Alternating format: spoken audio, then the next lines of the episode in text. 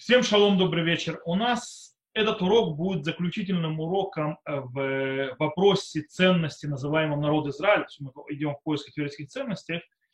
И вот, я считаю, это очень важный урок в понимании многих процессов. Может быть, процессы, которые связаны и с сегодняшним днем, точнее, может быть, связаны с сегодняшним днем. Напомню, что на прошлом уроке мы говорили, начались и заострили наше внимание на статьи Рава Соловейчика «Коль Доди Дофек», «Голос возлюбленного стучится», и там мы разбирали подход Рава Соловейчика к неортодоксальным или нерелигиозным людям в аспекте Завета Отцов, то, что называется бритовод. А также мы разобрали подход и отношение Рава Соловейчика к сионизму, то есть, в принципе, государству Израиль, который строится на обязанности еврея, каждого еврея, быть завязанным на двух шаломейтам. Мы уже начали, так что микрофон выключайте. Завязаны на двух союзах, брит Синай и брит Авот, то есть Синайский союз и союз праотцов. И, прошу прощения, на этом уроке мы продолжим развивать эту идею, когда мы приведем немного другой подход в отношении между союзом праотцов и сионизмом, или сионистским течением, движением, неважно, как это мы назовем. Прошу прощения. Это я потому, что сегодня был... Это не корона, я кашляю, потому что сегодня был... Рядом со мной было много курящих, а я тяжело это уже начинаю переносить, тем более, когда ты в маске. И маска провонялась сигаретами. Этим дымом она впитывает в себя.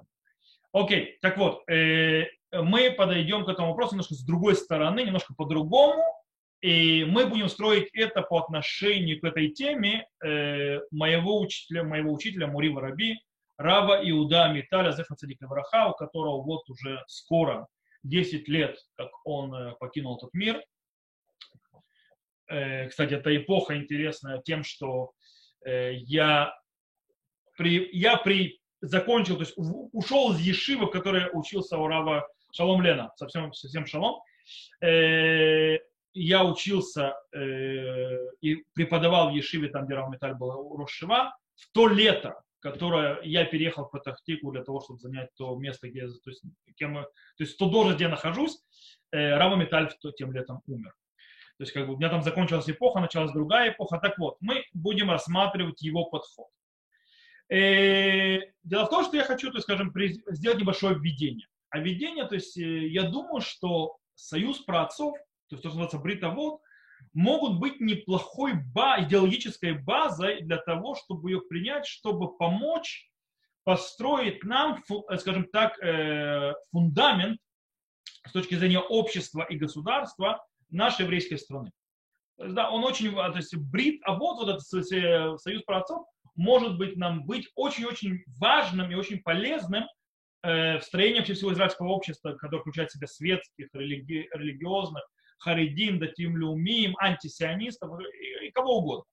То есть вся эта система с точки зрения, вся это общество, которое очень разное в своей идеологии, подходах, ведении государства и так далее, как оно может объединиться, как оно может жить, это можно построить немало именно на бритово, то есть именно на союзе праотцов, как мы попробуем разобраться. Дело в том, что напомню, что бритовод, союз праотцов, это не только обещание Всевышнего нашим праотцам, что он будет с ним в союзе, что он будет с ними навсегда и так далее, и так далее.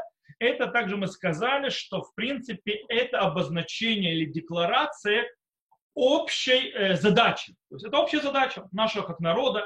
Дело в том, что пророчество, которое было сказано Аврааму, сказано было «Веасеха лигой гадоль», «Сделай тебя народом большим».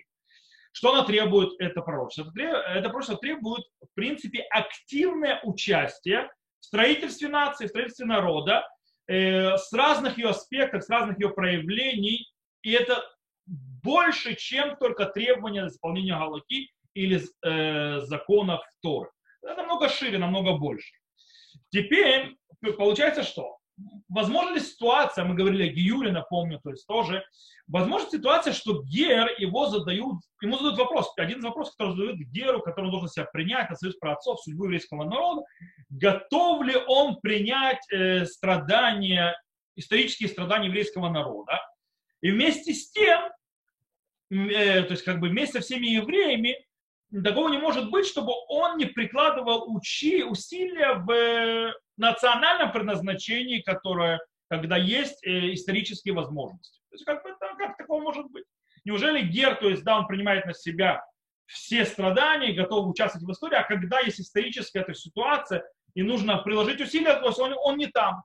Этого понятно, что не может быть. Поэтому это все включает в себя внутрь союз праотцов. Таким образом, базируясь на том, что народ Израиля, понятие народ Израиля, Ам Исраэль, это ценность, а не заповедь. То есть, да, это ценность. И в принципе требования, которые завязаны на этом, они всегда будут так или иначе базироваться или зависеть от ситуации и будут менять, скажем так, свое одеяние, то есть свою структуру или свое обличие из-за того, как будет меняться реальность. То есть это будет от этого зависеть.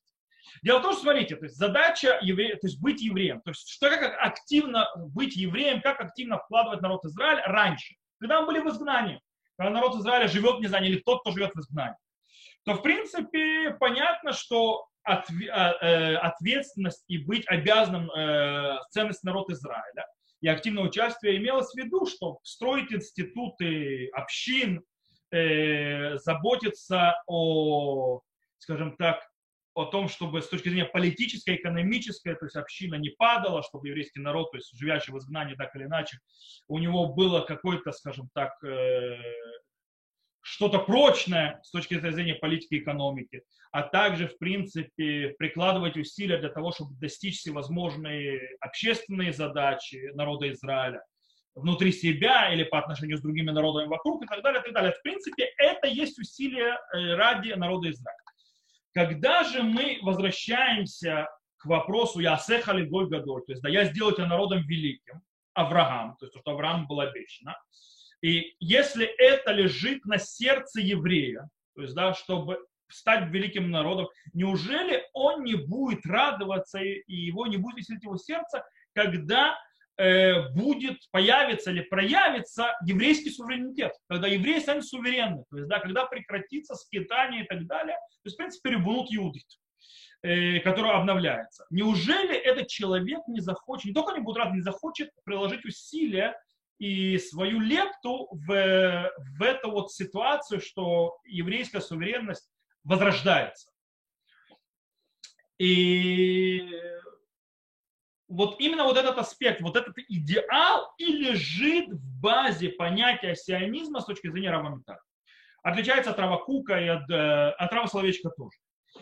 Во всяком случае, так как он ее выразил не раз, не два, не три в конце его жизни.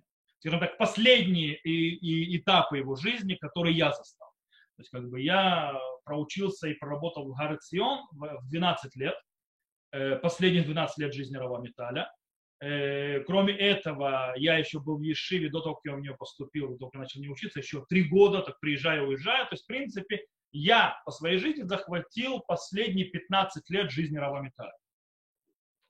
Вот. И как бы в последнее время, то есть не раз, не два я слышал вещи, которые я сам, кстати, производил именно по этой теме. Дело в том, что Рав Миталь очень много любил цитировать слова Рамбама по поводу возвращения и появления Хашмонейского царства. То есть, в принципе, Ханука. Ханука во времена второго храма, возрождение царство Израиля посредством дома Хашмонея, который заняли царство. И в принципе, когда Рамбам описывает это в описании Хануки, то есть, да, строя при этом именно, что чудо ханукальное стоит в основном на возрождении царства. Вы откроете Рамбам, это прочитать увидите. Рав Миталь на это показывает. Рав Миталь говорит, а Рамбам и киры тева туфьям шельмалхей бейт хашмунай. То есть да, Рамбам не страдал иллюзиями по поводу царей, хашмонейских царей, царей дома Хашмонеев. То есть кто не знает, я сейчас зачитаю, что Рамбам пишет по этому. Аваль беймей байт шини шаю бо хай иняним бильтим ушлемим мош ядата. והמלכים לא היו הולכים לפי המסורת הישרה, והיו מעמידים כהן גדול בכוח, על פי שאינם ראויים לכך. То есть, да, но во времена второго храма, когда были, то есть, дела несовершенны, как ты знаешь, и цари не шли по прямой традиции и ставили первосвященникова сила, несмотря на то, что не были этого достойны. То есть мы говорим о Хашмонеях, мало, то есть обычно у нас их идеализируют такие, вот такие великие маковеи, которые победили греков и так далее, создали царство, все было хорошо и прекрасно, замечательно. Нет, ничего хорошо и прекрасно, замечательно не было. Нужно понимать, что хашмонейские цари, то есть из маковеев, те, которые погибли, они сели на престол, заняв престол, не полагающийся им, им запрещено было сидеть на престоле, они его взяли силой, должны были вернуть потомка Давида, тогда еще знали, кто потомки Давида, они все равно не отдали это царство, потом они начали братоубийственную войну, убивая за престол, они садились на престол, они обгречились, в конце концов, сами по себе, с чем воевать, то есть называется, с чем боролись, то и напоролись. Они сами стали обгреченными, включая изменения имен под греков. Александр Янай, то есть, сами понимаете, то есть Хашмонеи.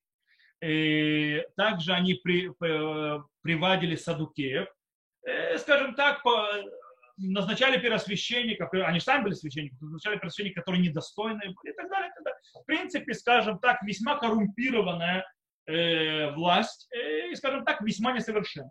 И несмотря на все это, Рамбам говорит, что именно возрождение Хашмонейского царства, то есть именно возрождение царства в народе Израиля является основной причиной установления праздника Хануки, кто не знает. Так пишет Рамбам, прямым текстом.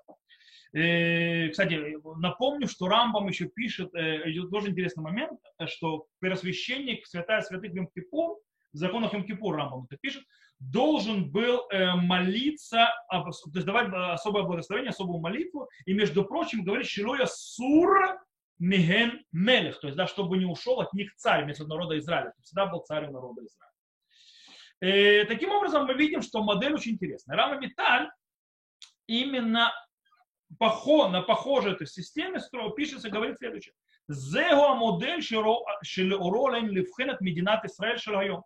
То есть это и есть модель, в свете которого, с моделью Хашмонейского царства, и из-за него мы радуемся. Мы Хануку устроили праздник, да, возвращение царства народу Израиля, независимости.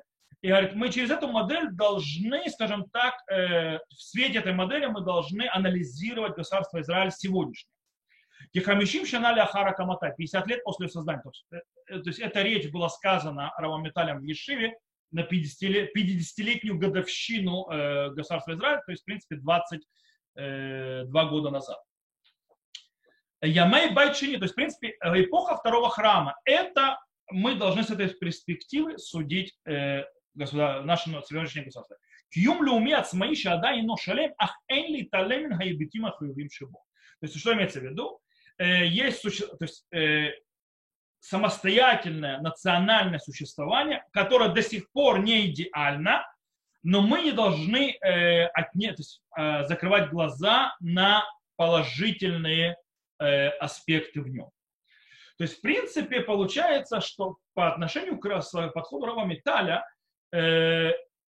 эпоха второго храма, конца второго храма, точнее, не конца, а середины второго храма, потому что конец второго храма это уже Хашмонеев нету, их уже сдвинули, их раб, то есть Хашмонейская династия уничтожена, вместо них, то есть сел адмейский раб Ирод Великий, он же Ордус, и в принципе его потомки правили уже до разрушения второго храма, они же привели сюда римлян. Так вот, в любом случае, то есть середина храма, то есть второго храма, получается, это достойное сравнение и правильное сравнение с тем, что происходит в национальном аспекте, государственном, сегодня. Пишет Рав Миталь, «Мангигейну шилану гайом инам груими малахей бейт хашмунай». в Мединатейну и на Груаме Мединатам. Рав Миталь говорит, что наши лидеры сегодня не хуже, чем цари дома Хашмонеев, то есть Маковеев. И наше государство совершенно ничем не хуже, чем их государство. То есть что из этого выходит? То есть если Рамбам видел в победе Хашмонеев и восстановлении их царства, и государства, которые они установили, достаточное чудо для того, чтобы праздновать Хануку 8 дней, по мнению Рамбама, и зажигать свечи, и устанавливать на поколение, и то государство Израиль, скажем так, и вообще то, что происходит с еврейским народом сегодня, правительство Израиль вполне достойно то же самое, как минимум. То есть мы даже этого не делаем. Потому что с точки зрения коррумпированности Хашмонеи были более коррумпированы. Насчет, то есть, скажем так, давайте я вам приведу пример. Александр Янай, если кто не знает, убил почти всех мудрецов Торы по причине того, что они его разозлили. И он гонял их так, что, допустим, брат его жены, брат жены родной, то есть, да, его, как он называется, деверь, то есть, да, нет, не деверь, зять, то есть, да, его зять должен был бежать в Александрию. Шимон бен Шатах, пока не сообщили, что царица успокоила царя и так далее. Мы живем вообще не в ту эпоху. Мы живем в эпоху, когда у нас колледжи, бейт-мидраши, в государственном бюджете завязаны, то есть всевозможные вещи связаны с еврейским с Торой, с изучением Торы и так далее, и так далее, и так далее. Поверьте мне, то есть у нас есть главный раввин от Израиля, такое, что про Александра Яная быть не могло. То есть, да, Александр Янай обвинял мудрецов, никогда в случае не даст институту какому-то иметь какую-то власть выше, то есть, рядом с царем и так далее. То есть у нас даже все намного круче в каком-то смысле. Поэтому нужно, как бы, так относиться. Более того, Рав Миталь, скажем так, тут очень важный момент, то есть я хочу, чтобы вы заострили внимание, Рав Миталь был огромным противником подхода соединения между понятием рибунут иуди, то есть еврейский суверенитет, и вместе с понятием заселения земли Израиля. Есть люди, которые это соединили. Дело в том, что Рав Миталь не раз и не два, я слышал это своими даже ушами, подчеркивал, что в его глазах День независимости отмечает именно рибунут иуди, то есть именно еврейское суверенитет.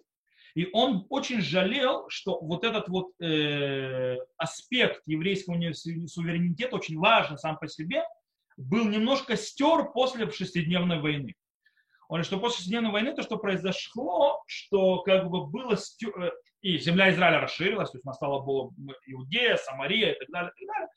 И как бы вот этот аспект потеряли и их смазали вместе, то есть да, заселение земли Израиля и понятие суверенитета.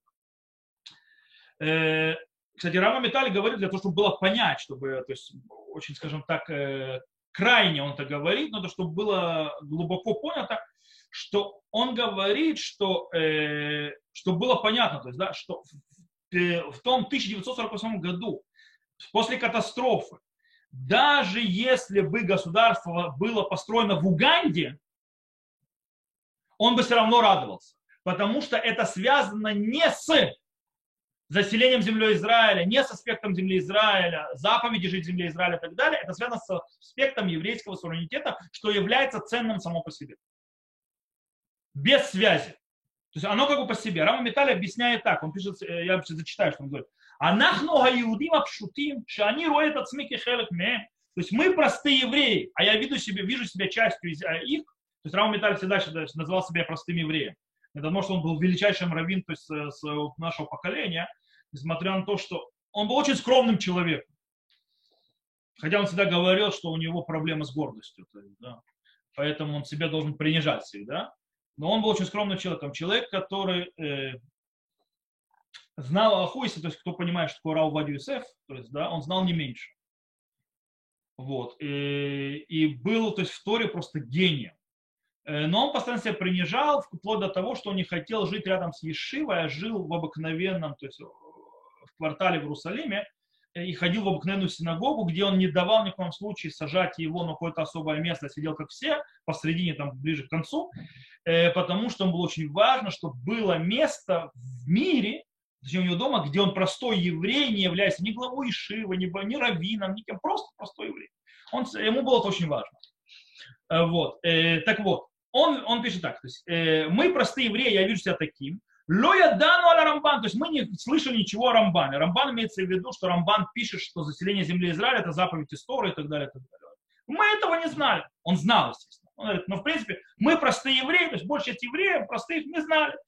Я дану шиешет смоут Исраилит веробонут иудит барцей барцов вальках самаху. То есть он говорит, мы знали, что есть независимость, израильская независимость и еврейская суверенитет в нашей его стране.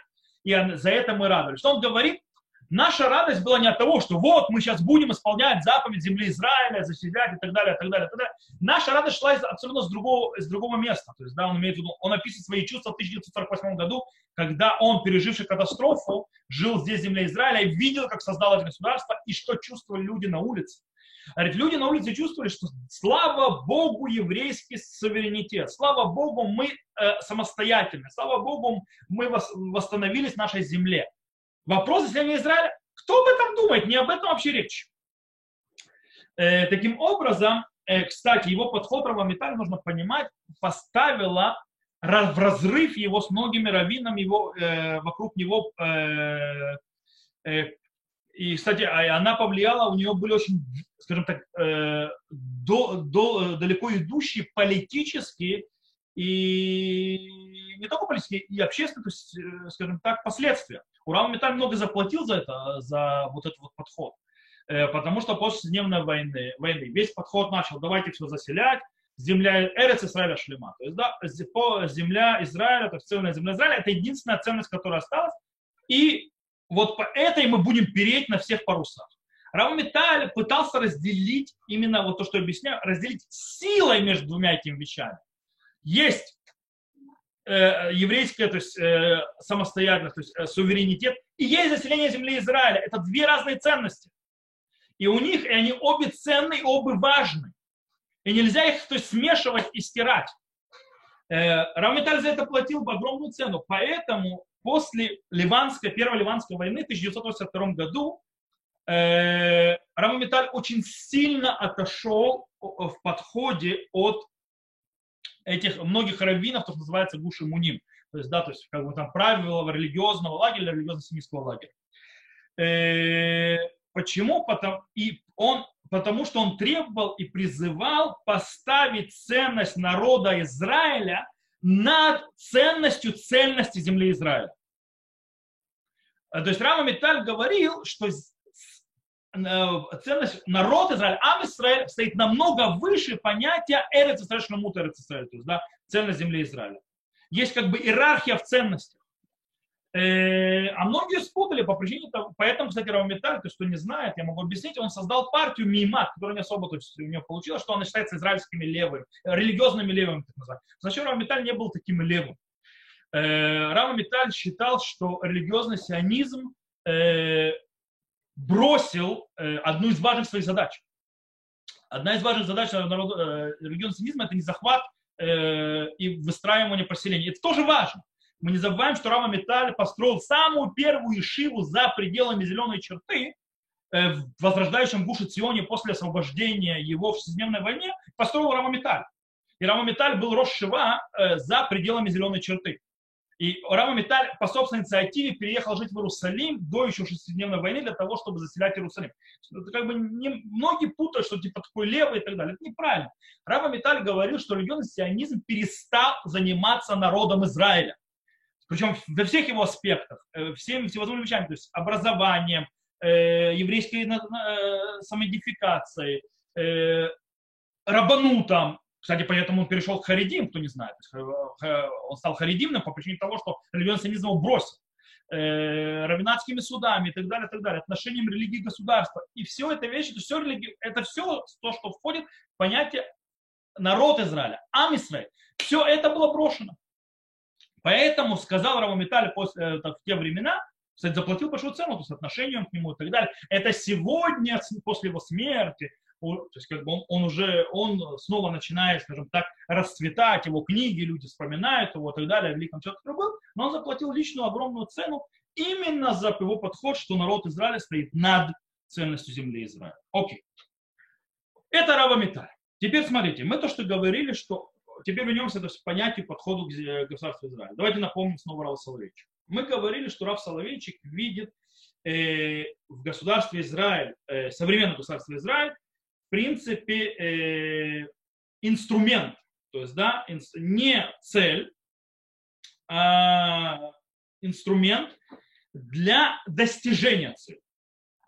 Дело в том, что он говорит, то есть у Рава Соловейчика государство дает нам особую возможность действовать с помощью нее ради нашего духовного предназначения, в принципе, нашего, как народа Израиля. На этом этапе истории. Но это не значит, то есть это не обязательно, что государство имеет что-то выше. Да, как бы государство является орудием, с помощью которого мы на этом историческом этапе можем добиться и развить очень сильно наше духовное предназначение как народ Израиля. Это Рав Соловейчик.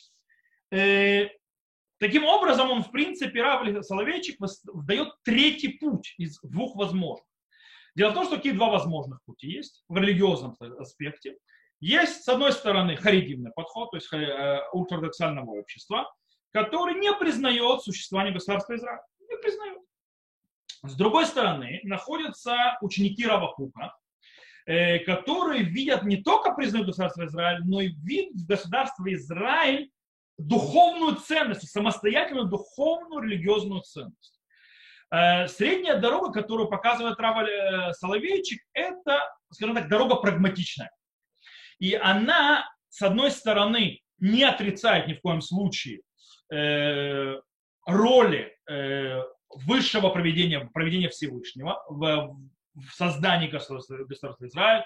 Рав Соловейчик это очень красиво и не раз, не два, не три подчеркивал, что он видит, это известно, то есть, да, в Коль Доди Дофек, кстати, он это пишет, то есть, да, как он видит, что голосование в ООН тогда, когда было по поводу создания государства Израиль, что в руках Всевышнего все это вела, он не отрицает ни в коем случае. Но вместе с тем он не пытается влить в государство какое-то духовное значение. То есть государство всего лишь орудие. Это орудие, созданное Всевышним, но орудие. Это не задача. В самом государстве нет никакой религиозной ценности. Она приведена к Всевышнему для того, чтобы мы реализовали наши религиозные ценности по-настоящему, со всем размахом, который нам дается, а не в самом государстве ценности. В этом ключе Рав Миталь тоже, скажем так, в этом ключе мы можем взять Рава Миталя и тоже дать, то, что называется, третью дорогу между двумя путями. Скажем так, что-то, что соединяет между Равом Куком и Равом Соловейчиком. Есть очень интересный аспект. Рав Миталь, нужно стоит знать. Рав Миталь, он с одной стороны ученик Рава Харлапа. Рав Харлап является прямым учеником Рава Кука. Таким образом, Рав Миталь получил очень много от Рава Кука. С другой стороны, Рав Миталь является, кроме того, что он был в Венгрии, то есть до катастрофы, во время катастрофы, его учителя были венгерские раввины, не помню их имен, то есть, да, которые погибли в катастрофе, но он также в Израиле, уже, то есть в земле Израиля, был учеником Рава Мельцера. Рав Мельцер, Цвиуда Мельцер, который является сыном Рава Исера Зармана Мельцера, это, в принципе, воложен, литовские шивы, то есть, в принципе, группа та, с которой так или иначе относился Рав Соловейчик. То есть, в принципе, кстати, Рав Кук тоже, кто не знает, учился в Воложине. И тоже так или иначе соприкасался, то, что называется, с династией Соловейчиков. Но у них немножко другой подход. Так вот, вернемся назад. В принципе, можем соединить через Рава Миталя и предоставить другой подход, скажем так, третий вид подхода к вопросу отношения к сионизму государства Израиль, соединяющий Рава Соловейчика и Рава Кука, и это будет в подходе Рава Миталя. Может быть, что можем сказать, что понятие рибунот йегудит, то есть еврейская суверенитет еврейский в земле Израиля, она является, то есть мы сказали, что Рав Миталь видит в этом важность само по себе, является важной по себе, но важной по себе не с точки зрения Синайского союза Брит-Синай, а с точки зрения Брит-Аво, с точки зрения союза праотцов. Это с точки зрения Рибунут Юга. Что же по поводу Еуд и Рухани, то есть духовное предназначение народа Израиля, как она раскрывается в Синайском союзе, Брит-Синай, государство является всего лишь орудием для достижения цели. И не нужно видеть государство и его создание, скажем так, в призме мессианского или духовного какого-то, скажем так, видения или понятия. То есть не нужно рассматривать их в призме, то есть мессианских понятий или духовных. То есть, в принципе, получается, то есть, да, с точки зрения суверенитета еврейского, это бритово, союз праотцов. С точки зрения, и это, да, духовно, это Всевышним ведется и так далее. С точки зрения, то есть, это Всевышний нам дал, и, то есть, нам это нужно разрабатывать с этим, то есть, с точки зрения исполнения обещаниям праотцов, и мы активно должны в этом работать. С точки зрения духовного предназначения государство не имеет никакое, оно не мессианское, то есть, да, оно орудие для того, чтобы мы реализовали предназначение. По поводу нашего национального самосознания и, скажем так, и возможности развиваться как народ, наша государственная независимость обязательно нужна. Причем в аспекте идеала «Ваясеха любой году», то есть «Делаю тебя народом великим». Или «Вагдила шимха», то есть, да, то, что было тоже Аврааму обещано, то есть «И возвеличу твое имя».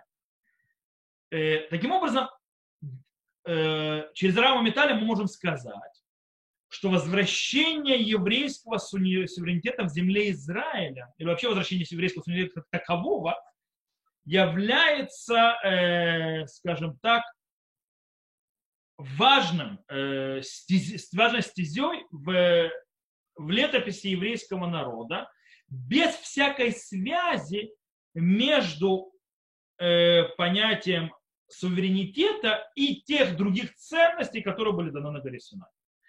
Или простыми словами, в принципе, то, что вернулось нам суверенитет, это ценно само по себе, без завязки с теми ценностями, которые он получил на горе Синай, что называется Тора и заповеди, Синайское откровение. Окей. Таким образом, что мы понимаем? То есть, да, что получается государственное развитие государства, его экономическое и так далее, и так далее, и так далее, важно само по себе. И это выходит из союза с праотцами. То есть это духовная важность, это ценность еврейская, тараническая. Откуда мы знаем, что это так? Откуда мы знаем, что государственная независимость и другие проявления, скажем так, национального возрождения или развития, или процветания важны сами по себе? Где мы такое нашли? То есть, да? Как мы можем это увидеть, что это важно само по себе, как реализация союза с праотцами, как реализация обещания Всевышнего и так далее, а не только как, скажем так, орудие для чего-то другого.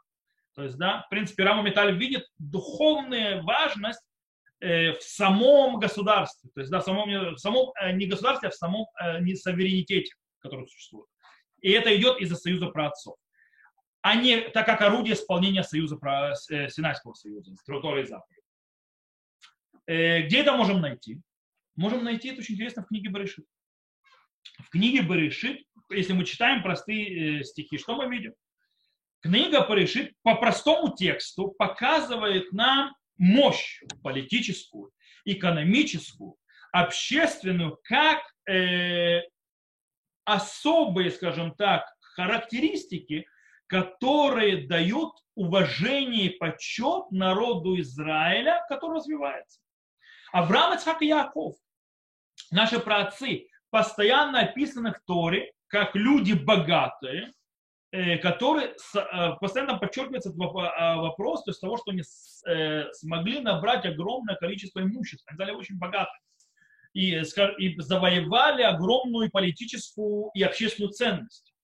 Интересно, что есть Раби Ибнезра в одном из мест, пишет, что Ицхак обанкротился. То есть, да? И где пишет Ибнезра, что Ицхак обанкротился на каком-то этапе, Рамбан нападает на него, Раби Муше бен Нахман нападает очень сильно и, скажем так, не признает такой подход. Он пишет так. Говорит, не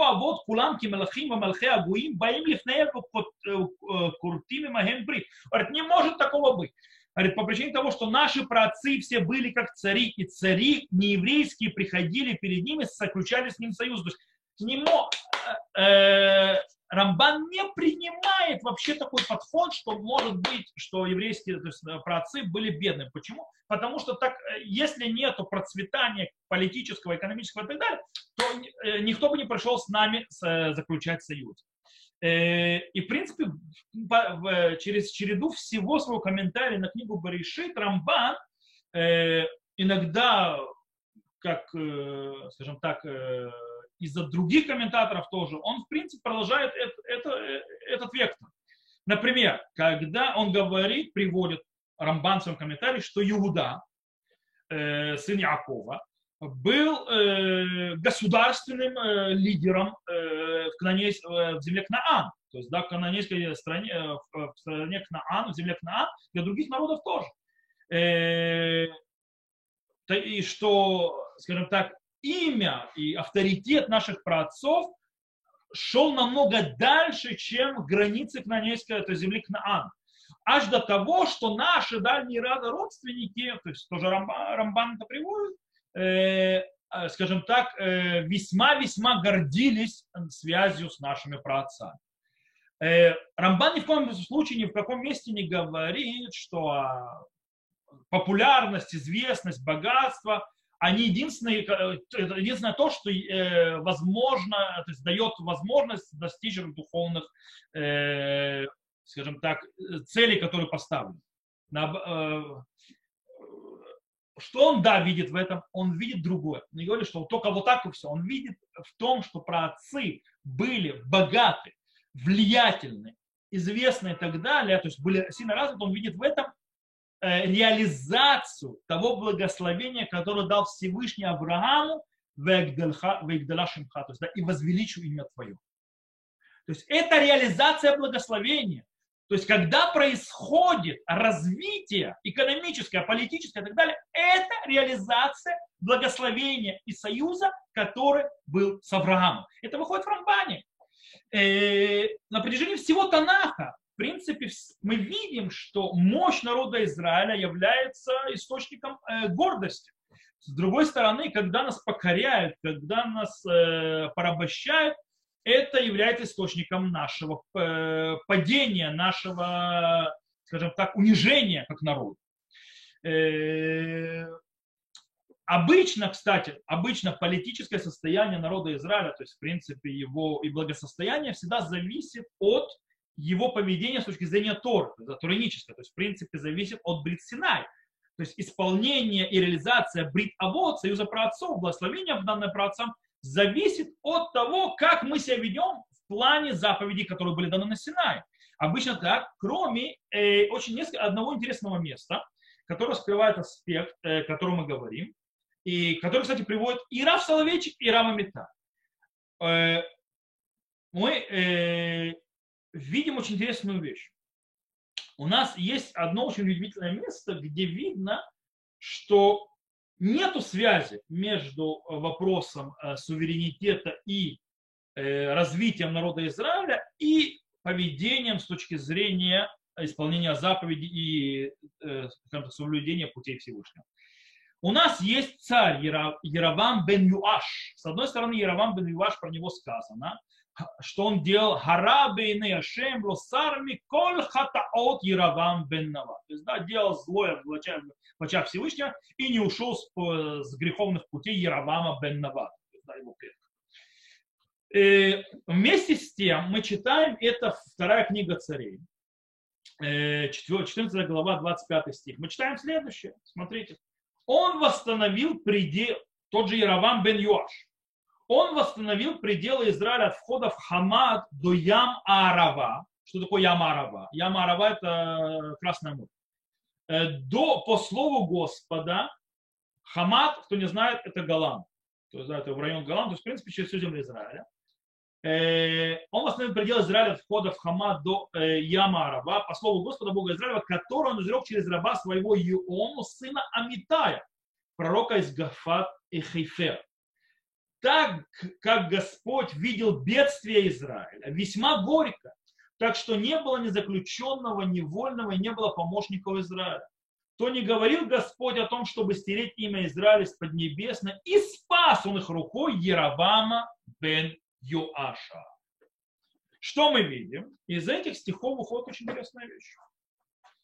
Усиление еврейского суверенитета в земле Израиля — это задача, которую пророк, в словах, которые мы прочитали, относит к самому Всевышнему. То есть завязано на самом Всевышнем. То есть, в принципе, даже когда народ Израиля не исполняет заповеди Всевышнего, не идет его путями, все равно то есть, в принципе, есть усиление еврейского суверенитета, его силы развития. И это Всевышним этим занимается. И таким образом, если мы видим, что союз праотцов, то есть брит авот, это вид партнерства со Всевышним, то понятно, что мы можем видеть, что это из-за, то есть у нас тоже это цель, то есть наша цель тоже реализации союза праотцов. Причем не было непонятно, то есть никто не поддерживает подход, то есть, да, что нужно вообще никаких преград, то есть нужно заниматься только обогащением, развитием, то есть, да, и вкладывать все свои силы в экономическое, материальное развитие и так далее, без связи, то есть с духовными целями. Ни в коем случае. Причем не поддерживается не личное, скажем, на личном уровне, на частном уровне, так и на государственном, то есть как государство все, беготня за богатством и развитием и так далее, больше ничего. Понятно, что мы должны двигаться и прикладывать все усилия для того, чтобы исполнять и союз праотцов, то есть и развитие еврейского народа с точки зрения земли Израиля и так далее, и с другой стороны также союза Синайского вместе. Мы не должны ни в коем мы должны даже не забывать, что само даже союз праотцов, то есть брит авот, включает в себя много этических и религиозных ценностей, которые должны реализоваться в еврейском государстве. Это, конечно. Но вместе с этим глобально мы не должны извиняться за то, что государство Израиль, скажем так, должно развивать себя с точки зрения политической, экономической, культурной, общественной, и в принципе должны гордиться, гордиться достижением нашего государства во всех этих апостасях, то есть во всех этих аспектах, которые были названы. В принципе, по-настоящему нету особо большой противоречия между понятиями Ам кихоля амин, то есть народ, как все остальные народы, и вместе тем, что сказано в Торе, ле ам ле вода дышкону бегоем лойт хашав, как мы будем читать в главе Балак, то есть, да, и народом один, то есть навеки, то есть будет один, то есть стоять, и с народами считаться не будет. То есть, в принципе, народ Израиля – это отдельный народ, который не похож на другие народы, который не считается другими народами, он другой. И это одно другому не противоречит. Быть как на другие народы, быть отдельным народом за своим. То есть у нас есть огромное расширение. То есть, да, у нас есть несколько аспектов. У нас есть брит Синай и брит авот. Синайский союз. И, да, кстати, частично также брит авот, союз праотцов, делает нас теми народом, которые отдельные, не похожи на других. Включая в союзе праотцов это все есть. С другой стороны, мы вместе с этим, как часть союза праотцов, как реализация союза праотцов, как все остальные народы, развитие экономическое, политическое, культурное и так далее, очень важно. Окей. Давайте продолжим дальше. Я думаю, что идея понятна. Таким образом, если мы сейчас, то есть то, что я обозначил, это в принципе понимание понятие религиозного сионизма, то, что называется сионут датит, как, скажем так, выражение, реализация выражения, скажем, новое понимание, понятие, что такое религиозность, то есть выражение профсоюза праотцов и, естественно, что заставляет нас по-новому обдумать, что такое религиозный сионизм. Если мы берем, например, и с этой точки зрения, как религиозный сионизм может работать вместе с светским сионизмом, то есть, и может ли вообще работать вместе со светским сионизмом, где наши общие основы. Дело в том, что как бы не религиозная часть государства Израиль, которая называется хилуним ат-сионим, то есть, да, тут у нас светские сионисты, так или иначе, то есть, да, которые есть в земле Израиля, причем левые тоже являются сионистами, не забывайте, они видят по-другому вещи, но они тоже сионисты. Скажем так, не сионистские партии в Израиле очень это крайне-крайне левые, они почти никем не представлены, кроме, может быть, Мельцера. Люди забывают, что сионизм не только заканчивается на правых, и не только на религиозных. Так вот, мы должны, то есть, строить отношения. Как можем строить отношения?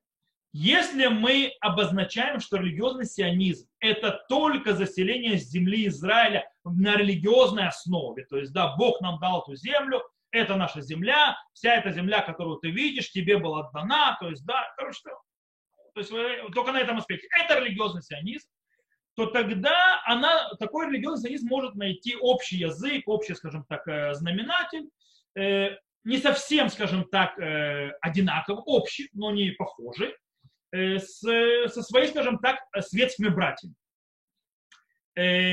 Но это все то время, пока интересы двух движений сионистских, светско-религиозного, будут, скажем так, идти вместе.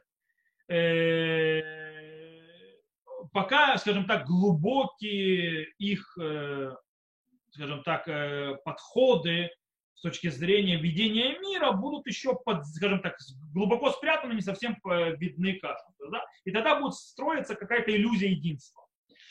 Все будет хорошо. Но как только интересы начнут расходиться, видеться по-другому, то тогда не останется ничего, почти много не останется для того, чтобы вокруг этого объединиться. То есть, в принципе, когда... То есть, когда видят религиозный сионизм, светских сионистов, строящие, двигающие, то есть, ради целей, которые также разобраны, то есть, принимаются религиозным сионизмом и являются их ценностью, все нормально. Но как только светский сионизм начнет действовать не по своим подходу и вещам, которые идут в разнобой, то есть они в разногласии с религиозным подходом религиозного сионизма, то что может произойти? Разрыв и взрыв. Например, отдача территории земли Израиля. Или, например, скажем так, делать законы Израиля более светскими, скажем так, транспорт в шаббат или так далее, то есть, скажем так, менее учитывающие религию, то тогда общая работа вместе, она просто пойдет на нет и исчезнет. По причине того, что, то есть, и, кстати, то, что произошло, люди, которые видели в религиозном сионизме только заселение земли Израиля и возрождение духовного понятия государственности, мессианского и так далее, они могли работать со светским сионизмом, пока не работали вместе. Как только светский сионизм начал говорить, я хочу еврейское государство, по этой причине не хочу здесь арабов, а как я могу от них избавиться? Не могу от них избавиться гуманно, по этой причине я отдаю им территории, создаем государство и до свидания. Это левые так думают. Они считают, что они спасают нас таким образом. То есть, да, они спасают сионистское движение. Мы это принять не можем, то есть религиозное движение не принимает это. С другой стороны, они говорят еврейское государство, но мы его видим, скажем так, в глобальном видении. Мы хотим, чтобы здесь были евреи с разными религиями и так далее. Пусть будут реформисты, будут консерваторы, будут светские, автобусы в шаббат и так далее, и так далее. У нас тоже идет разрыв шаблона. То есть у тех, которые все строили только на религиозном видении, только духовном государстве Израиль, и что в этом, скажем так, оно и есть реализация наших пророков. Все идет в разрыв вплоть до того, что, в принципе, есть группы населения, которые были, то есть которые есть, даже сегодня были, есть до сих пор, что когда пошел этот разрыв, они приходят, то есть нужно сделать размежевание в каком-то смысле, то есть их наткут. Почему? Потому что невозможно больше продолжать работать со светскими и быть с ним в одном сионизме, потому что они, скажем так, идут антирелигиозными подходами, пытаются, то есть, раздать то-то или иное. Короче, нам с ними не по пути. И начинается, то есть, как бы, в принципе, переламывание, слом вот этого единства между религиозным сионизмом и светским сионизмом, которое было до этого. И, в принципе, люди стоят на расколе и начинают искать пути. Некоторые становятся антисионистами, в конце концов, что ломает вообще все. То есть, называется харидим. То есть, да, начинают черный кип или так далее. Или пытаются воевать во всю силу со своими братьями на, скажем так, политических и других поприщах, что ничему хорошему не приводит. Можно так. Но в отличие от этого можно другой привести подход. Если мы видим понятие религиозный сионизм, то, что называется циюнут адатит, как два аспекта. Религиозный и сионизм.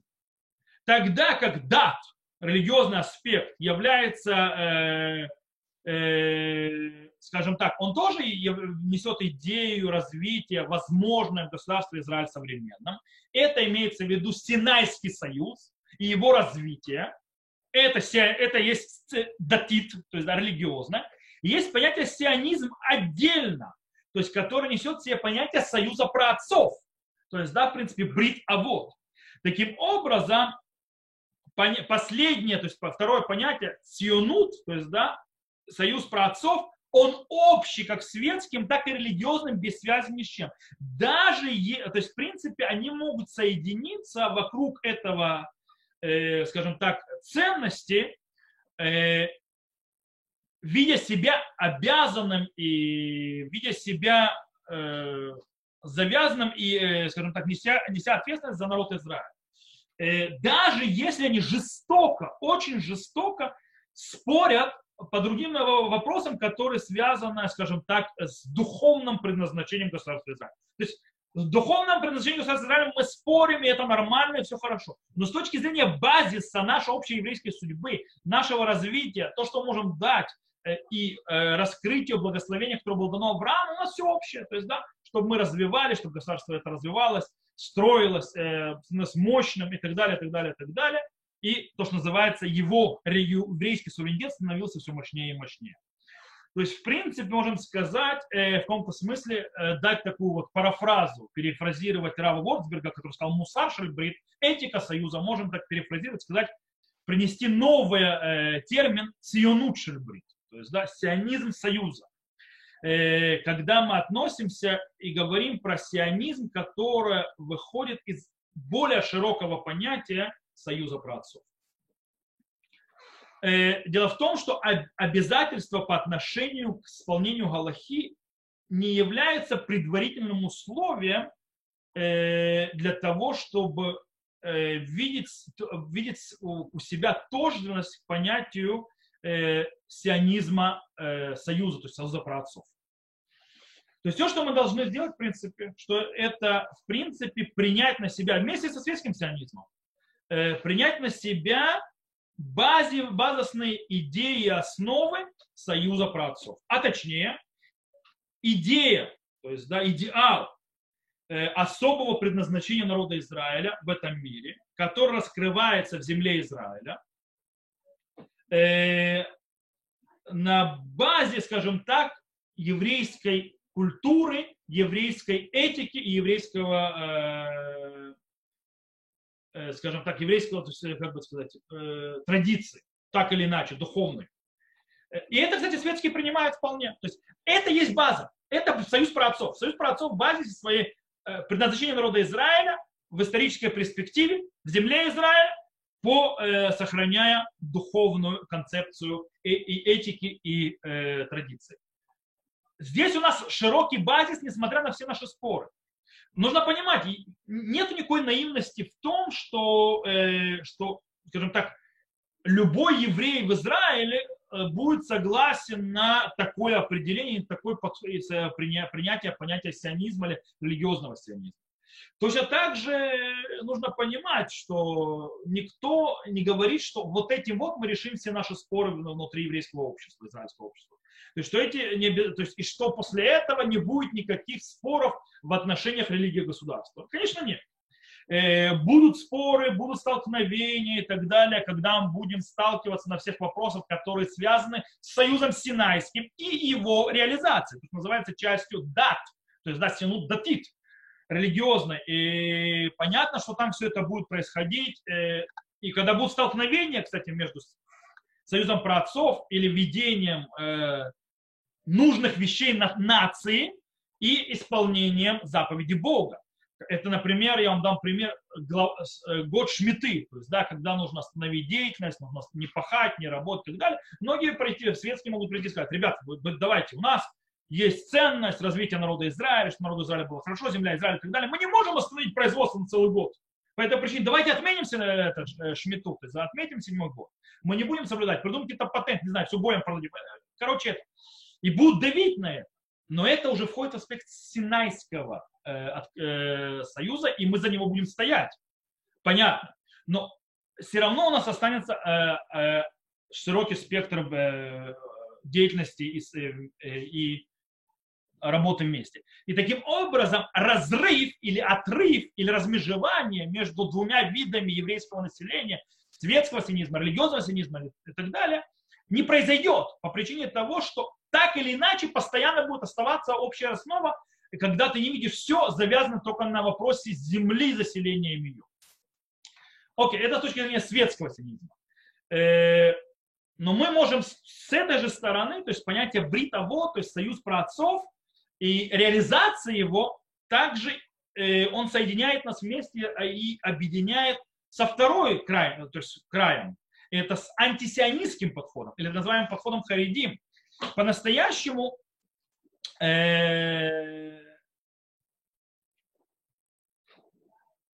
сионизмский, то есть религиозный сионизм и антисионизм, который есть в части харидимного общества, по-настоящему видят вместе одинаково глубокую, скажем так, ответственность и завязанность на реализации еврейского народа в историческом аспекте. И те, и другие. Где да спор? Спор происходит именно как относиться к сионистскому движению вопроса, скажем так, реализации предназначения, скажем так, активного предназначения и реализации активного с точки зрения государственности.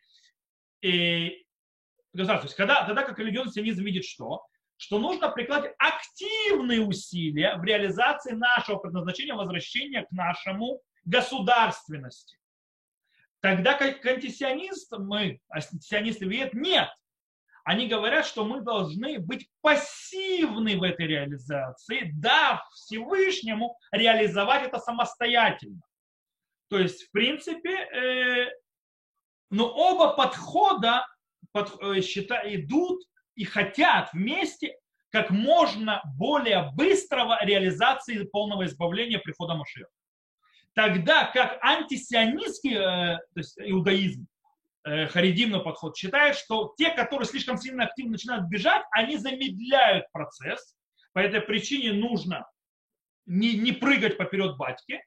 Тогда как религиозный сионизм, кстати, основывается на Виленского Гаона и на многих кого другого, говорит наоборот, нужно активизировать движение, что приведет быстрее. Таким образом, и те могут ответить на вопрос, который спросят их после 120 лет на том свете: «Гаим ципита ли геула?» Ты ожидал избавления? Оба могут ответить «да», и антисионисты тоже. Но таким способом. То, что да, оба не принимают, и оба подхода им это важно, не дай бог, чтобы было, скажем так, равнодушное отношение к союзу праотцов. Это мешает и антисионистам, харидим, и также религиозным сионистам, которые и тем, и другим. То есть, естественно, им мешает и тем, и другим еврейское, скажем так, самосознание, которое полностью оторвано от национального аспекта и исторического аспекта нашего существования, которое полностью, в принципе, то, что сегодня называется «быть Исраили». То есть Исраили вообще оторвано от всего, любого понятия иуды, то есть, да, еврейского. Вот это не принимает и ни те, и ни другие, этого быть не может, потому что это уже отрывает нас вообще от цивилизации. Таким образом, если мы подведем итог, причем итог всего понятия, то, что мы говорили о народе Израиля, как я сказал в начале урока, мы в конце концов сегодня заканчиваем тему народа Израиля как ценность и переходим на следующую ценность земля Израиля, это будут следующие уроки, то в принципе, когда мы определяем по-новому понятие, что такое религиозный сионизм, и осмысливаем, это приводит нас к очень дальноидущим последствиям, которые завязываются на вопросах работы вместе и связям с другими, скажем так, подходами, течениями и так далее. Это всего лишь, скажем так, это все вершина айсберга. То есть вот это вот дальнее идущее, это всего лишь есть дальше. То есть это переосмысливание дает дальше еще перспективы. Например, мы можем, базируясь на этом определении, которое мы показали через Рава Миталя, мы можем разобрать намного более глубоко, что такое наше национальное самосознание на глубоком уровне. Что требует от нас всевозможные вещи, связанные с обществом и развитием. Как мы можем развить и работать вместе в вещах, которые связаны с благотворительностью, милосердием и так далее. Тоже, где наши, то есть, соединения. Что это говорит по отношению к родственникам, которые оставили Тору и заповеди, то есть кого оставили, или не пришли, или кто женился на неевреях. Как относиться к евреям, то есть, потомках евреев, то есть, в принципе, которые не евреи по Аллахе.